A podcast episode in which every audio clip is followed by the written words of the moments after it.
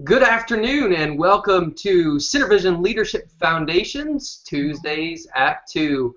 We're certainly thankful that you've taken the time to join us this week. We are excited for another wonderful guest in our series that we've had, Tuesdays at 2, looking at the social benefit world. Last week we were thrilled to have Devin Thorpe with us, crowdfunding expert, and this week our, our uh, person that's joining us is so exciting because Cheryl Snapp Conner is an expert in the world of PR, and so we're looking forward to the conversation between Cheryl and Hugh.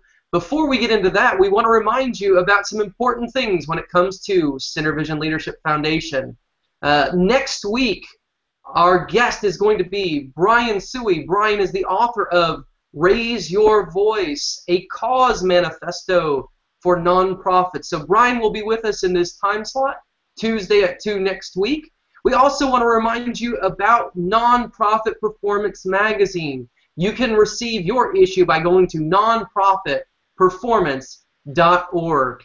And our special guest today is actually a contributor to that first issue, so you can read Cheryl Snapp Conner's great commentary in that one as well. And we also, as a reminder, every Thursday at 4 p.m., we follow up our Tuesdays at 2 with an extended conversation with everybody via the Twitter chat option. So you look for us at hashtag nonprofit chat Thursday, 4 p.m. Eastern Time. We'll be talking about public relations in nonprofit organizations.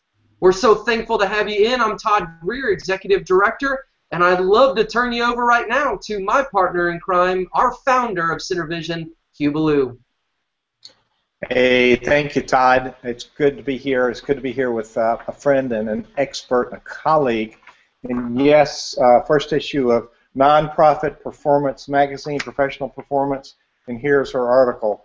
And I first met Cheryl in December, and I met her as a contributor to the entrepreneurial channel on Forbes Online magazine and um, she wrote an article about me in December, and I was so impressed. We had a short interview, and she captured it all. Later, learned that she has this really good public relations company in Salt Lake City, Utah. Cheryl, welcome today. Thank you, Hugh. It's great to be here. Tell us, um, we're going to talk about PR today, and I want to set the stage for those those folks that are watching today and will watch this in subsequent times. Um, what is PR and why do you do PR? What is your passion for this? Well, historically, a lot of people have thought of PR as promotions, and it does include that, but really it's a much broader every aspect of communications, particularly business communications, is really an aspect of PR that every organization or individual ought to be thinking about and could give them a lot of strength that in most cases they're not currently using. Not using to their current capabilities. Everybody could be doing more than they're currently doing. So um, we, we love to talk about it and give people advice on how they could be doing more than they're currently doing. Every now and then we're having a bandwidth issue and I'm missing a word. Um, and it's just the uh, the curses of technology. Technology is great when it works. When it works. Yeah. So if I ask you to come back and repeat a phrase or something, please forgive me. I want to make sure that we don't miss out of one thing. So PR is not just promotion. Come back at that little piece again because that was a precious tidbit I want to capture. Okay. Well, uh, an aspect of people's misunderstanding that PR is only about promotion is that they have to be profitable, thriving, and well on the path before they start public relations, and that's what they do to gain sales or to gain attendance at events. Um, it's really much broader than that. By the time people wait, if that's their only definition of PR, they've lost a whole lot of opportunity. Perhaps even started out some paths that were not as not not optimal or maybe even negative towards the objective of their business. So the communications they start from the beginning, um, it, it really matters. It should be thought of all the way through. I'm sure people that are watching this are wondering, um, why is Cheryl Snapp Conner qualified to talk about PR? What do you know about PR? what do I know about PR? What makes you, I know you're good at it, but what makes you good at it? I've earned every one of my gray hairs, whether you're seeing them in this resolution or not. I've earned them all. I've worked in public relations since the beginning days of Novell, actually, technology company. Wow. So um, I was the lead PR resource for that company, served as PR manager. I was actually hired as a writer, promoted within 90 days to head that whole department, and um, headed Novell's public relations through the era that that company became prominent, made four acquisitions, had its IPO, and then when I left Novell, I actually continued to work with the company and many others in tech. So that was an entirely different challenge. It was the aspect of helping companies who were not in a market leading position to become known, to become relevant, to even get off the ground. So it was the opposite set of challenges that we had there. And in the time since, I've worked and my organization has worked with every size organization in between individuals, authors, speakers, up to Fortune 500 organizations. Every communications challenge you could think of we've probably dealt with at least a few times by now. And I'll bet you there every organization is unique, has its differences. I probably bet there's some constant principles that would apply to folks. And um, our, our audience today are well, there might be business people on nonprofit and church boards, but we have we have church and synagogue leaders, and we have uh, community organizations and nonprofits. Why is PR important? And we're giving this a title of social benefit because nonprofit is kind of a lie. We, we encourage people to make profit in these enterprises because that's how we, we do our work. We need some cash flow to do the good work. But people in this, this, this social benefit world, why is PR important in this world? Well, nothing happens until somebody communicates an idea worth sharing and then shares it. So if the idea of the organization is to make an impact, communications is imperative to mm-hmm. that goal. And particularly in social benefit and especially in nonprofits, it tends not to be um, regarded as highly or as strongly as it should be, or organizations mistakenly think that unless they've got a high-end PR agency hired, there's nothing they can do, or it's dangerous enough they shouldn't get started. There's quite a bit they could do on their own and be more effective than they currently are in most cases. Really? Yes. Really? Yes. I've, I've been on boards in the past, and that's why I decided I would help boards. Because somebody comes an idea, and who can write? Okay, Susie, you send out this press release, and we're going to announce this event that's happening next week. Um, what's wrong with that scenario? It's a one-off, and it's one week away. What's wrong with that scenario? Well, you should have started far sooner, and in honesty, all the mechanisms at your disposal for getting somebody aligned to attend an event probably the press release is the worst aspect of that. If you think about what goes into a press release, it's evergreen. It, there's no eraser on the web. It's going to be there for months and years to come. And if it only matters until this event next Wednesday, you've wasted precious space with a tool that is less than optimal for the outcome that you were looking for. So honestly, even if it's a webinar, sometimes it's tempting to put up a press release that says, come here about how to run a business like Steve Jobs. Well, that's going to be interesting forever, but make certain you've thought through the people who are going to be seeing that announcement months and months after this session has taken place. What's in it for them? How can you point them to the content? And if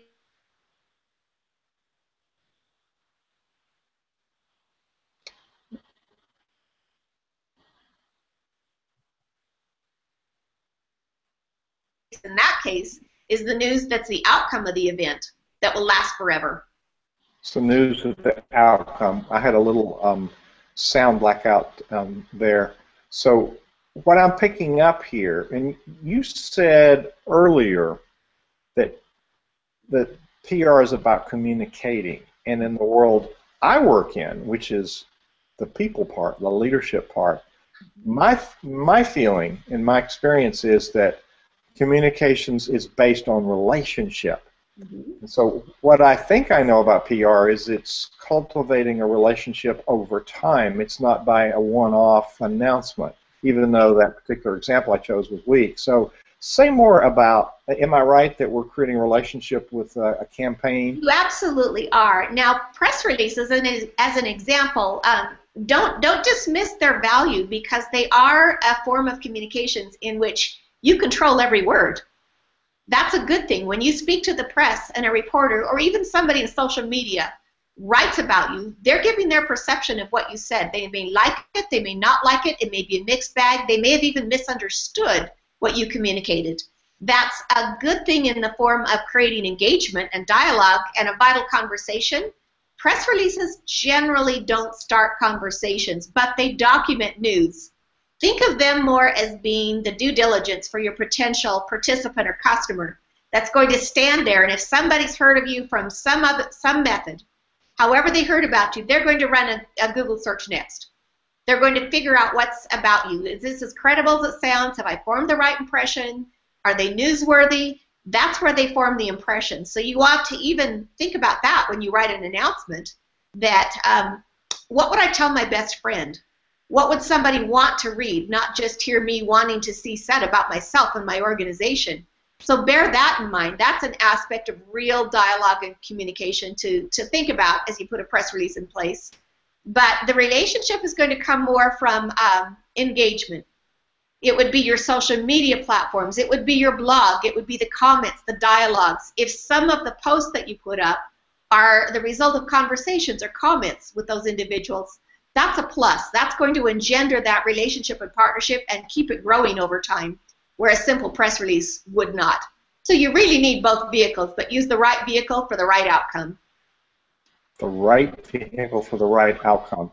Yes. Now, in this whole program, I'm going to call it, this whole strategy of communications, public relations, mm, I think I'm hearing you say you're you're building an image for an organization you're you're defining you know what's going to happen, the impact of their work, and it has different component parts over time. And so sending one off isn't going to do it, whether it's a webinar or a, a press release. It's it's activity over time. Is speak about how long we have to be committed to something for a period of time in order to be able to get some traction. And I believe that sometimes people give up just before they will succeed. So talk about being committed to a whole strategy.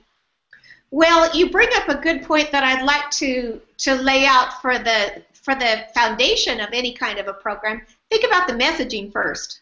We can provide a template or we provide messaging to people, but in any respect, if there are maybe 10, 15, 20 locations or individuals who are influential enough that if they write about you or you appear in those publications, it's high credibility well, before you approach any of them, think about the message. Think about the aspects of it that you want to tell. If you had that reporter in the elevator for 10 seconds, what would you say? And how would you want that communicated for outcome overall? Generally speaking, if you appear in the press in two or three, or preferably even more, of the optimally credible places where you'd like to appear, you've moved the needle people's perception is that you're everywhere. But what you really need to do in addition to that is make certain that the message you communicate is consistent, that it's the optimal one for your organization, and that it's consistent. If you even manage to get into all of this press and the message is conflicting or it isn't as strong as you could make it, that's a net negative. So you would be wasting a resource if you didn't think about the messaging thoroughly first. Then, from there, Go ahead. Did you want to say something, you? No, I'm just um, thinking of other things. This is really good. Go ahead. Excuse me. Okay. So you're thinking about the messaging first. Then think about the mechanisms that you're going to use to engage with the community. And, and first off, who are they? Who is your optimal audience? Uh, you, you, you go out to everybody, um, you, you've got a big task at hand, and it's going to be less optimal than if you figure out where are the sectors of people who most care about the, the message, the community, the alignment that you have. Reach to those pockets and those communities first. Figure out where they communicate, how they like to be communicated with. For example, if it's um, truck drivers, maybe they don't even have email. What publications do they read? Maybe there aren't any. If they're not on social media, what are you going to do? It may come down to needing to send them something physical in the mail. Think about what would drive them, what would inspire them, what would help them, what's the kind of information they genuinely want to receive that would teach them something new or give them an insight. That's your first ticket. And then as you send or decide whatever these mechanisms are, they've got a call to action or a way for people to communicate back to you. And then really do it. Don't leave that as an open ended invitation and not follow through. Truly engage with these individuals and let their responses and their dialogue really help to dictate what it is that you do. Make certain that you're answering their needs, their interests, their concerns, and now you've got a relationship over time. Um, incredibly, we have clients who feel like if I get tier one press within three weeks of my product's appearance, that should be it. My job should be done. It should generate all kinds of traffic to my site that converts. That's your job. That isn't the job of PR, but PR certainly is the credibility and the opening of that window and opportunity to get the longer term relationship in place long-term relationship. Yes. And based on value, um, I've heard heard so many nuggets in there. One that kind of went by quickly was you had 10 seconds in the elevator with a reporter. What would you say? And um, I remember the old days. I took a press release down in the St. Pete Times in Florida. I had an event, and the guy said, "You know, there's a problem with the ending of this." I said, "What do you mean there's a problem with the ending?" and he said it's too far from the beginning. so um, we don't need to tell people everything. And one of the, the points in what you said is to key, uh, key in on an essential message. You want to you want to say a little more about that piece because we we tend to want to bury people with everything, and maybe everything gets lost and they just put it aside. Well, yes, you do. You bury people with everything, and we really, really tend to do too much self promotion. That's not interesting to the reader, and that's a form of burying them too. For example, when you send a press release, how would a reporter write this message? It would be very black and white, just the facts. There would be no glowing superlatives. Maybe there's a quote in there, and a quote is an editorial opinion. That's where somebody can say, here's what this means and why it matters, why you should care. That's okay within that quote. But the rest of the information should be very straightforward. People sometimes complain, this sounds too bland. How can somebody get excited? Well, they can, and they're going to be getting a lot more excited if it answers their need, even if it's in simple, straightforward language without all of the adjectives. For the message, at the end of the press release, we call it the boilerplate. It should be perhaps just two to three sentences long. Think about that increment saying just the basic facts. What company is it? Where is it based? What does it provide? How do I get it? Is it bigger than a bread box? So many companies and organizations put something out and fail to include these basic facts. And I'm left wondering is it software, hardware, some of both? Do I pay for it as a subscription or is it going to cost $100,000? I don't know if this is in my league. So all the revolutionary problems it solves for me, I don't even care about because I don't know if it's even available to me. So so think about that. How do we? Is there a standard this boilerplate that you talk about? Uh-huh. Uh, is that like a checklist of the essential items that ought to be in a press release, or? Absolutely. Every press release, in fact, if you wire post a press release, as you should, if there's no boilerplate, the wire service is probably going to call you up and say, What are you thinking? Make certain you've included this. They may call it just the basic information at the end that tells people about your organization and how they're going to reach you. How can they follow up? But think about in that two or three sentences. One sentence just says in black and white terms, What is it? What problem does it solve? How do I get it? The second sentence might give you a global view that says, taken to its grandest fruition, how might the world be different as the result of this solution? And what is its promise? What's its longer term value proposition? That's not over promising. It's telling somebody what your vision is for what this could mean, what you hope that it will mean over time. And that's fair now that you've straightforwardly told somebody what is it and how do I get it? How can I find out more information? And that's what you call the boilerplate. A boilerplate. And that goes at the end? At the end. What goes at the beginning? Well, you should try to tell within that very first several sentences of the press release who, what, when, where, why, and who cares. so, and, and that's a lot to accomplish. The ideal first sentence in a press release is 24 words. That's not very many.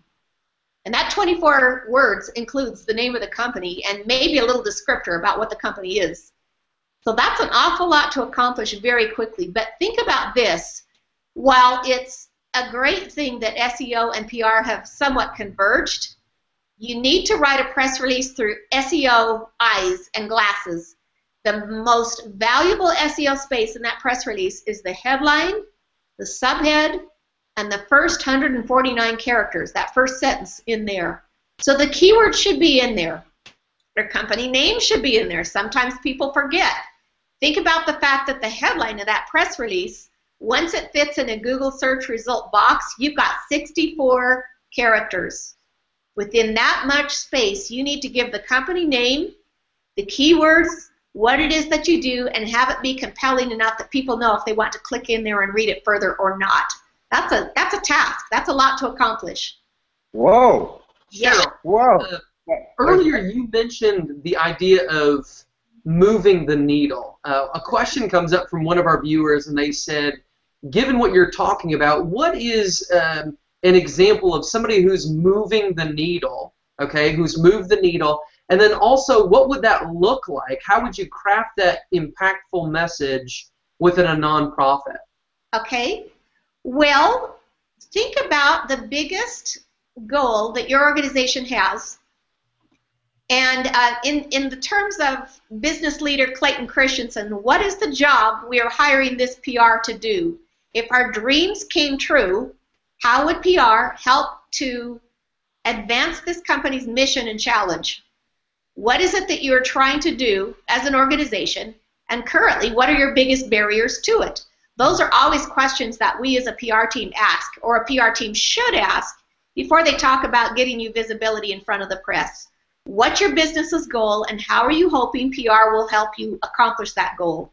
So it might be that if we are working to make a change in a certain sector, that we can point to measurable, easily found evidence that this is the case and that we are we are the ones poised to accomplish this goal and that we are accomplishing it. That might be in the size of the community that's activated with you. It might be in terms of revenue goals that allow you to accomplish certain certain mission and goals of your organization, such as constructing a new facility or building. How far you get along that path might be a goal that you want to move the needle on, and how many people engage and how quickly there are all kinds of metrics that we can look at. The number of repostings of a release all kinds of things that help to to measure are we effective or ineffective? Ultimately it's going to be though the success of your organization. And are those um, those metrics uh, something you have in mind when you design a PR campaign? Um, generally so and and there may be varying kinds of metrics that matter most to the organization and we really try to ascertain what they are and give some good counsel before we ever begin. For some organizations for example a mortgage company that survived the economic meltdown miraculously and is growing and thriving again for that organization it's getting the right message out to enough viewers that we could justify the program's budget in metrics such as equivalent ad value. That's not one of my favorite metrics, but it's one that we sometimes use. That if the space that we obtain in the various publications or programs were purchased as ad space, what would the cost be? And how have we accomplished that goal more economically and more broadly and better through editorial earned media content? So that's that's one metric. If you're fundraising, are you reaching your goal? And do you have enough participants involved to reach that goal? That might be another metric. If it's just a straightforward press release, did it get enough repostings and engagement? And how many publications have looked at it and, and maybe reacted as a result? That might be a metric that we look at, but it just depends on the organization and the goal and we will always make recommendations for the, the good and better ways to, to measure the result of your actions.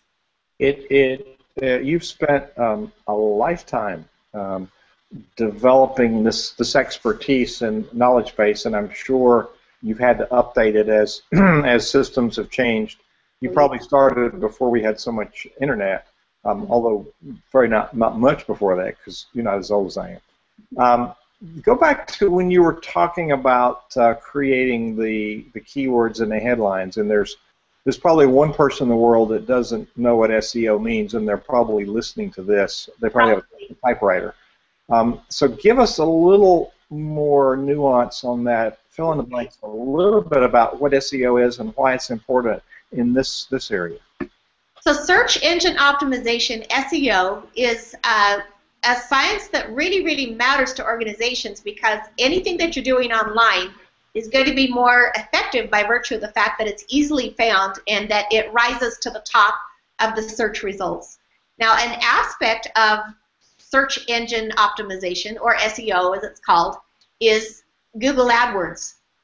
So when you see the ads that pop up along the side of any search result page, that result is called pay-per-click advertising, and it goes along sometimes with a program that you engender. It just depends on the nature of your company and the goal. For some companies, that's highly effective. For others, it really doesn't matter much. But regardless, for every company, the higher you appear in the main search results of a page, and the more accurate and thorough your message is in those appearances, the more compelling. That's something that's really a high goal of public relations. If people find you, that main part of the search result page is high credibility. We have really ascertained through multiple data sources that you are more compelled by the results you find on the internet, the opinions, the reviews of those so-called experts or other consumers than you are even by your own family and friends. So that evidence needs to be out there, and it needs to be compelling and accurate when it appears. So, for example, if you, Hugh Ballou, are a contributor and a columnist on topics that pertain to the goals of your organization, how easily found are you? or if somebody is looking for the nature of organization, if they look for a social enterprise, or if they look for nonprofits, or if they look for a church-oriented organization, generally people are searching on two or three word terms. And Google has gotten savvy. Google's gotten smart about that. They recognize that, so you don't you no longer have to have those words appear in any certain order for Google to produce a result. And it used to be that you would want to try to tag those words and point them back to your website. Even that has changed over time. And you're right, Hugh. The rules are changing every day. Now those are somewhat viewed as gratuitous links. And really, Google only wants to see now anchor links. The name of your company, link to the homepage of that website is okay and have that company name come up in the context of meaningful information, not to have it thrown in there just as, guess what, I got a link on a high ranking site, this is good, and people, I, I saw something happen in somebody's marketing campaign that just slayed me. They were bragging about 10,000 views on Reddit. When I looked at the Google Analytics behind this, those viewers from Reddit were on the site for seven seconds or less. Obviously, they've been tricked. They landed, sure enough, those are counts, but not counts that pertain to anything that advanced that company. That's so, through another source, there were maybe 3,600 people that arrived on that company's website, but they were people who stayed for two and a half minutes. So they actually knew why they were there, and there was information they wanted to receive and examine and consider and go through multiple pages once they arrived. So all of this matters, and it's all a function of SEO. You could get press. You could start a scandal and get press. It's not really helpful to your cause. But if people who are willing or looking to engage in the kind of opportunity that you offer find you readily, that's good search engine optimization, and that's one of the goals of PR. I want to explore two more topics. You know, what do we do that creates negative impact and social media? But let's before I do that, see it. Todd, do you have any more questions that have come in? I don't, but I do want to briefly summarize. Uh, Cheryl presented us with five specific things, and I think this is really important for us to hear. Sometimes we need that organization to think through it. You talked about messaging, mechanisms, audience, specifically, how does that audience communicate, a call to action, and follow through. That's really important for us to think about because we, we generally think about a, a one-off, as Hugh mentioned, or even a, a scatter approach to our PR. But it's important for these things to be working together with an organizational strategy. So I really just wanted to come back to that and, uh, and, and make sure that everybody's understanding that framework that Cheryl's laid out for us. And she uh, also had talked about, uh, thank you for that, Todd, um, targeting who you want to influence. Um, so, Cheryl, um, there are things that people do that create negative results. Mm-hmm. And sometimes it's through the, the formal PR, but is let's is social media part of PR too? And do we absolutely And I would maintain very strongly there are no longer the days that you can be a separate person on PR and in business. They are so intertwined. It's just flawed thinking to think you can live one way on social media and pretend to be somebody else when you put on your suit and go into work. It's the same person. There are people who've lost jobs over things that they've said and done on social media that they said I was only joking or it was just my personal opinion or I didn't know anyone was there who was watching. I didn't know they were going to post it. You just can't afford to live that way anymore. I do see some advantages in that. It's a better way to live in the first place. If you're authentically the same person at all times, it sure makes things simpler. Mm-hmm. And those are maybe some additional incentives to be more authentic and to live with more integrity in the first place. But um, it's a joke when people say, you know, I want to be on the front page, and I tell them, well, we could start a scandal. You'll get there real fast. It's not beneficial. But losing your temper, um, not thinking through what it is you hope to achieve and whether this is the best way to get there before you respond to somebody, especially in a public forum. There's a, a viral piece of video on YouTube of a PR person who got so frustrated at a heckler in the audience, he finally beat the guy up. And of course, it was captured on film. Hmm. And his boss said, You could have showed more restraint, were the final words before the fellow was canned. He was fired. So the things you think are just funny, or you're just among friends and having fun, or you're you're speaking in the heat of a moment, or sometimes people on the spot feel like they have to answer something right away, and the first thing they blurt out is regrettable. So all of these things are, are matters that you need to think through, especially since your personal brand and your organization's brand are intertwined. Both are necessary, and in many respects, you should consider them one and the same. I'm wondering how many of our colleagues in the social benefit world even have thought seriously about the brand image, the brand um, message, the brand promise. Those are all integral in what you're talking about, aren't they? They are, and it applies to your team members, to your employees as well. For example, one of the major banks in Salt Lake City had a terrible scandal some years ago. Their CFO got into some legal trouble. He was he had a Corvette, he liked to date young girls, he was wearing leather pants, license plate ecstasy, parties that the neighbors were complaining about, and then one day uh, his his 19 year old girlfriend and his 19 year old daughter, there, there was a 911 call and, and an emergency. The 19 year old girlfriend nearly died of a drug overdose, and, and the daughter was there in the situation too. That scenario affected the company greatly. It was not their fault. They didn't espouse any of this. All of these activities that happened on that executive's personal time. The executive ended up having to leave the state and get into another line of work and go by a different name over time. But all of these things are issues we need to think about. Fortunately and unfortunately, it all matters. It affects the company's brand. Oh my goodness. Yes. Not a good day in PR. Okay. Now it takes a lot of PR to counteract stupidity, doesn't it? Yes, it does. There's no upper limit on stupidity. Uh, so we we we have um, lots and lots of very small religious and community organizations that have very, very limited budgets and they want to try to do stuff themselves. Um, is there a way to engage some sort of agency? You have a pretty high level agency with a number of experts that, that work in that culture with you.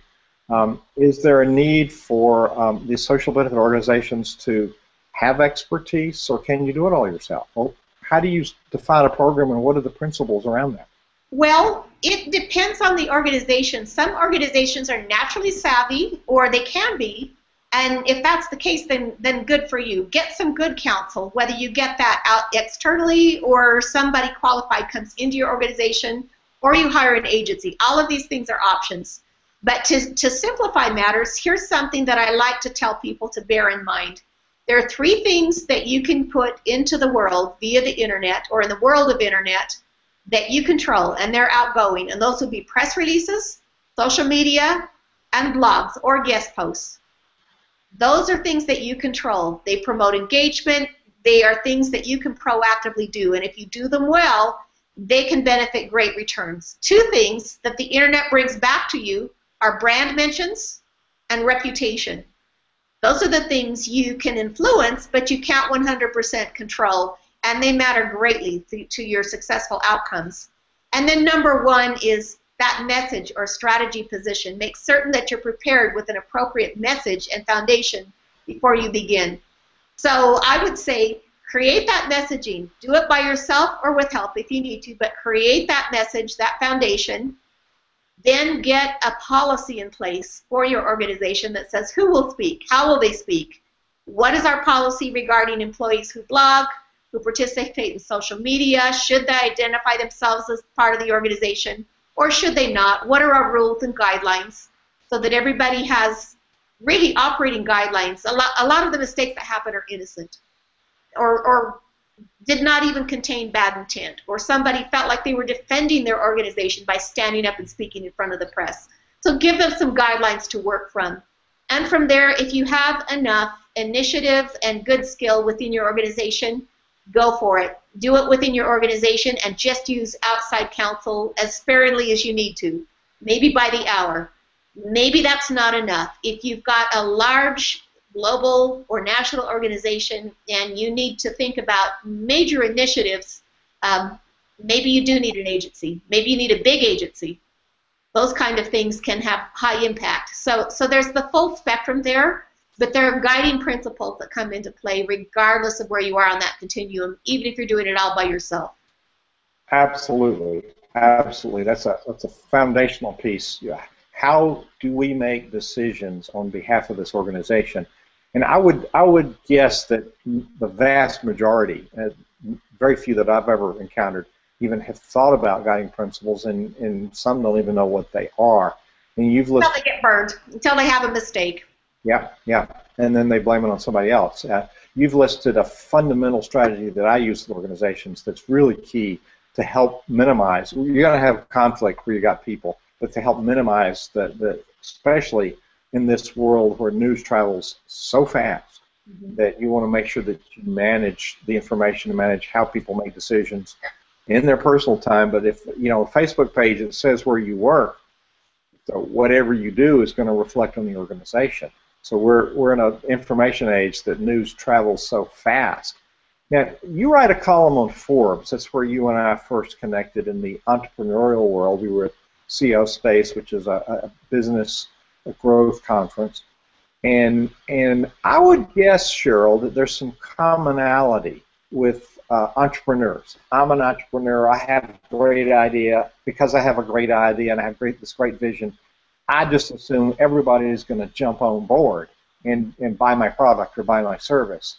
And I would guess, and, and a lot of the, the community-based organizations that I work with, we've got this compelling vision. Surely people will give. Surely people will volunteer. I bet you there's some common traits with uh, the entrepreneurial world and this the community nonprofit. What do you say?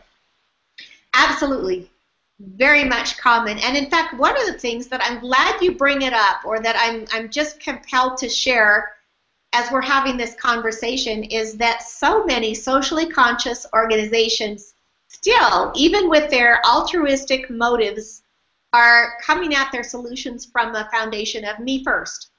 Mm-hmm. We've got the answer. We want everybody to join and support our foundation, our organization, we're the one that matters. And so they're like competing entities. And there's a little bit of an irony because their purported mission is to help, but if they could align better together, and that's like that's like for-profit organizations as well. if they would align better, they would be better off. That the world doesn't always have to start from one individual. This is me. This is my program. This is how it works. We're altruistic. We're out to change the world, but only with us at the center and through our methodology. So I, I think that that's, that's a good lesson that all organizations could learn, but is especially opportune to the religious and nonprofit side of organizations, to the social, to the social side of entrepreneurship. That you need partners. We all need to engage together. There are things that can advance the world that involve us all and won't be centered on us alone as we get there. Perfect. Um, what I learned from one of our colleagues that you've just recently met in Salt Lake City, Garrett Gunderson, um, he teaches people about how money works, and his continuum is you have mental capital. That's about what you're talking about. We have something that's so important and it's going to solve the problems. But you also said we don't need to toot our horn or sell too hard. He says we got this mental capital.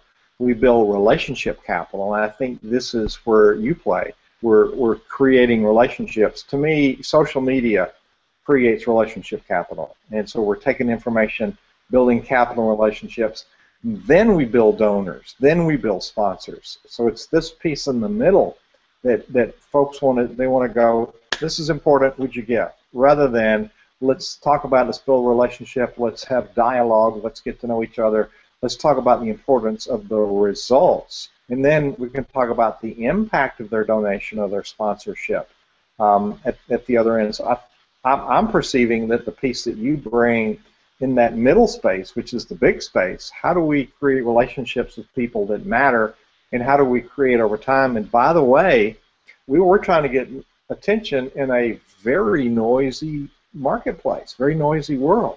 So having a compelling message that's very carefully crafted and delivered with precision is so key. Um, so I really, I'm, you've given us an immense amount of data, and so this is recorded, and people, if they send in questions to us, may we forward those questions to you and let you respond to them? Yes, and you people, may. If people want to read things that you write, they could they could Google. You mentioned Google before. They could Google Forbes and Cheryl Snapp Conner, and they would find your articles. Yes. Actually, you can follow them, so you'll get a ping every time I put up a new post, and send suggestions, send ideas. A number of my columns are the outgrowth of things people have suggested in comments or emailed and proposed to me. Yeah, and even even even as entrepreneurs, there's some things that all leaders can learn from in, for any organization. And your agency is uh, Snapp Conner Agency. Is that what's the URL? Snapp Conner PR, snappconner.com. Snapp conner.com, and there are things they can learn about you. Yes. And I'm going to throw it back to Todd here to close us out. Before that, what's a tip or a thought that you would like to leave people with? What what final thought you want to give people as we finish this? Well, one of my very favorite thoughts is it was said to me by an individual I found highly inspiring. He has passed away now, but the wheelchair athlete Kurt Brinkman. I had the honor of getting to write his life story with him, which he published in a book. But he said to me one time, Cheryl, there are people who watch things happen, there are people who make things happen, and there are people who stand there and say, What happened? So, which kind are you? He said, I'm somebody who makes things happen. I considered it the highest compliment ever received. And I would pose that same question back to the listening audience here. Which kind of person are you? Are you somebody who makes things happen? I suspect that the majority of your listeners are, or they wouldn't be here. They wouldn't be interested. Absolutely, and, and getting to know you over the last uh, eight, nine months, you are indeed a person who makes things happen. So when you say it's going to happen, um, I learned that let you know, get out of her way. She's going to make it happen. So thank you so much. This is such a rich, uh, rich content that you've given us today. So many good ideas. Thank you so much. I know we could probably talk for days on this topic. And probably we will, but we won't subject your audience to that. Right now, my brain's full. This is great stuff. And so I'm going to take it back to Todd and let him uh, close us out today. Thank you, Cheryl. Thanks, Cheryl. Thanks you. Uh, if you would like to connect with Cheryl, if you'd like to follow her, you can follow her on Twitter at Cheryl Snapp. If you look at the landing page, synervisionleadership.org, the Tuesday at 2 tab, you'll find out how to follow her on Forbes. You'll find out how to follow her at the agency. You'll find out how to find her on Twitter, on LinkedIn, on Facebook because we think it's important for our audience to be able to understand who it is that we're bringing in. As an organization, we try to be very transparent so that you can see that these are people that are highly credible in the field that you're living and working in. And so that's really important to us. And so, Cheryl, thank you so much joining uh, for joining us our Tuesday at 2. It's been such a blessing. Uh, we're going to continue this conversation. If you're interested in public relations, if you're a nonprofit, a church, and you're wanting to know a little bit more, join us Thursday at 4 p.m. Eastern Time in our hashtag nonprofit chat. You can find that and follow it on Twitter, tweetchat.com. You can find it there. It's an opportunity for us to extend the conversation to the next level, for us to be able to engage with you and you to be able to put forward to an audience some thoughts that you have in there as well. As always, want to encourage people to check out nonprofitperformance.org. It's a great place to be able to find information that impacts your organization. And as we mentioned earlier, Cheryl Conner is one of our contributors for issue one. You can read about her information there about business communication. Again, Next Tuesday at 2 p.m., Brian Sooy, author of Raise Your Voice, a Cause Manifesto, will be our guest. We are excited to continue this series, excited for you to be along with us, and we want to thank you so much for joining us today. Have a great day, and, and check back in, synervisionleadership.org. Thank you so much. Bye bye. This podcast is a part of the C Suite Radio Network. For more top business podcasts, visit c-suiteradio.com.